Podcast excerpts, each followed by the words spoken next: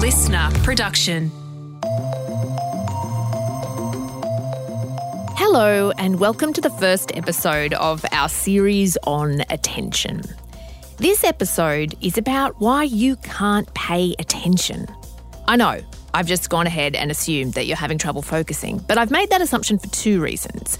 One, there's research that suggests that might be the case. And two, so I don't feel so bad about myself. See, the reason that I wanted to make this series is because I am having some real trouble paying attention. And I want to work out why. Pay attention. Pay attention.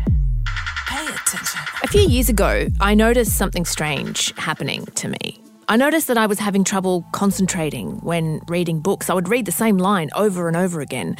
I noticed that I couldn't watch a film without needing to Google how it ends. I noticed that I would check emails in the middle of conversations with mates. All of this felt involuntary. I was curious to see if I was the only one feeling this way, so I put a call out on Instagram. Do you have trouble paying attention? Do you have trouble focusing on a singular task? Can you watch a film in its entirety? Do you check your phone when you're talking to your friends and family?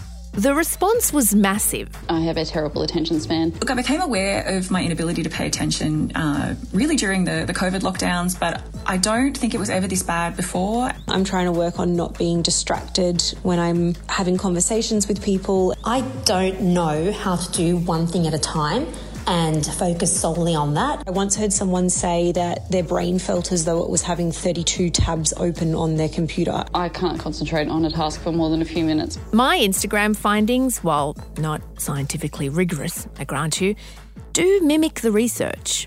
According to one set of scientific studies, their attention span for when they're on one screen is only 47 seconds long, and that's declining. That's American journalist and author Maggie Jackson. People now check their phones. I just looked up the latest statistics. It was 185 times a day, you know, up to 185 times a day. It varies within the individual, of course.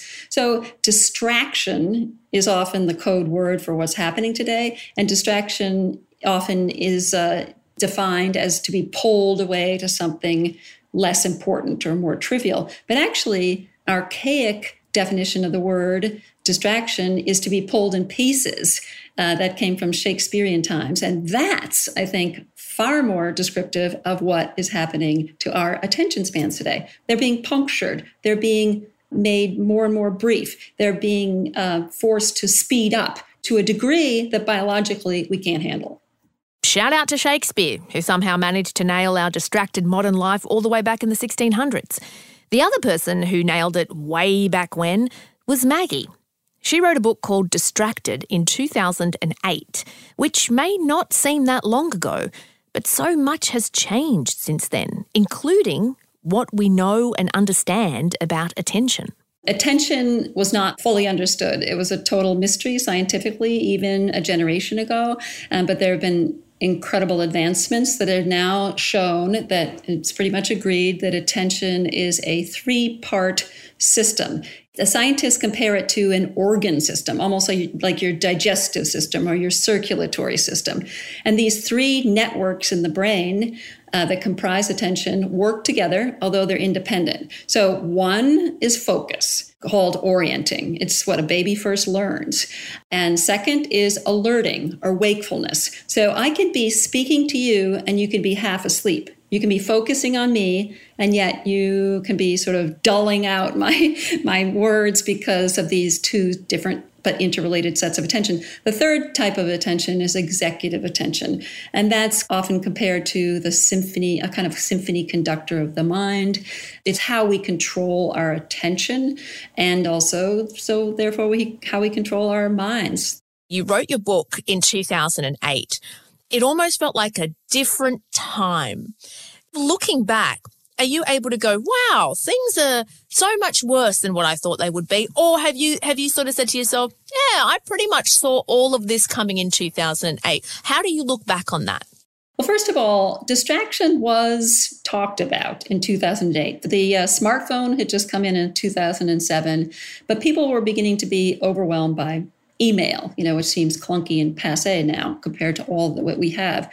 But distraction was A, seen as a marker of success. There were actually just job descriptions that would post seeking multitaskers, um, something you wouldn't find as much today. Maybe you still do, uh, but and people considered distraction to be a kind of a joke, something that was just beginning to make people feel uneasy, and yet that people really thought that this was the royal road to success in the digital age. We really didn't know, and we were coping with far more devices than in the past. I mean, it used to be only uh, you know 40 50 60% of people had smartphones. Now of course it's something like 95% in, in developed countries. So you just you have a saturation point as well as the change in the technologies themselves.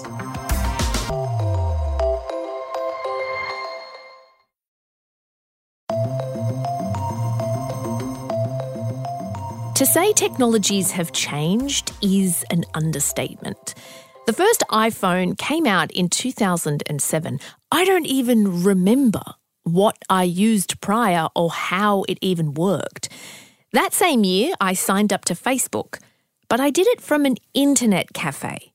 Yeah, there were literal buildings that we went to specifically to use computers with the internet. Now we have these computers in our pockets so if I was checking a rudimentary version of Facebook a few times a week, say, now I'm checking an algorithmically supercharged version of Facebook, Instagram, TikTok, Twitter, sorry, X, LinkedIn, Snapchat, Reddit, email, YouTube, WhatsApp, and Slack several times a day. And I've been doing this for years.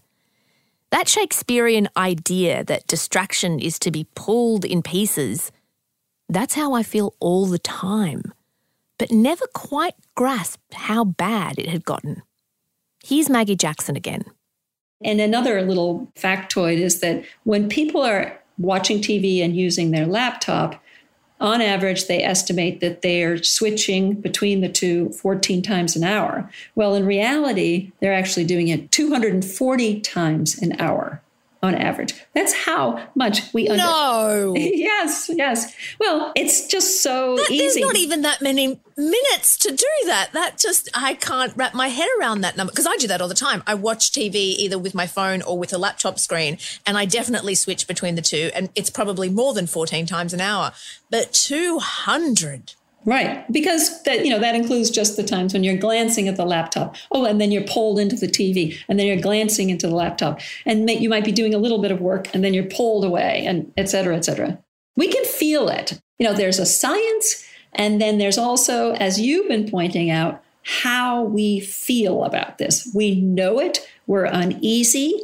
We are increasingly upset about this. We're, we're increasingly questioning whether or not this is good for our children instead of saying this is just the way they need to be to thrive in the digital age. And, and it's really important to listen to that.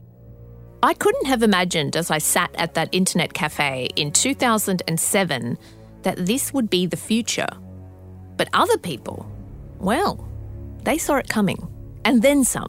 John Anderton, you could use a Guinness right about now. There's this scene in the film Minority Report where Tom Cruise's character, John Anderton, is walking through the lobby of a building. Hey, John Anderton. And all around him are holograms bombarding him with ads for different products. This film came out in 2002. Now, two decades later, one of the people who helped come up with that scene reckons that dystopia is here you're being subtly manipulated by algorithms that are watching everything you do constantly and then sending you changes in your media feed and your diet that are calculated to adjust you slightly to the liking of some unseen advertiser. I first came across virtual reality entrepreneur Jaron Lanier speaking on the BBC in 2018. His take is more or less that you haven't lost your ability to pay attention it's been stolen from you by social media companies. In his book, 10 Arguments for Deleting Your Social Media Accounts Right Now, I know, it's an intense title, he introduces readers to the concept of bummer. B U M M E R, which stands for Behaviour of Users Modified and Made into an Empire for Rent. The commodity at the heart of the empire is your attention, traded by tech companies to advertisers for a tidy sum. When information becomes abundant, attention becomes the scarce resource. And that will create, whether we like it or not, a zero sum competition for who's going to get that attention. That thought process was all about how do we consume as much of your time and conscious attention as possible. We are quite literally fracked for our attention. The folks you heard there were James Williams and Tristan Harris, former Google employees, Sean Parker, former Facebook president, and Aza Raskin, the man credited with inventing the infinite scroll. You know, that thing that we now just do for hours a day. They are part of a growing number of Silicon Valley insiders who are warning us that our attention is being thieved. Documentaries have come out about this. The Social Dilemma springs to mind. It's a good one if you want to watch it as well as the book Stolen Focus by Johann Hari, which I also highly recommend everyone read. But here's my question, and I don't mean this flippantly. But so what? What does it matter if we lose or trade or simply give up our ability to pay attention? What impact does this have on us as individuals and as a society? What, if anything, do we stand to lose? That is coming up in episode two. Thanks for listening and hope to catch you tomorrow.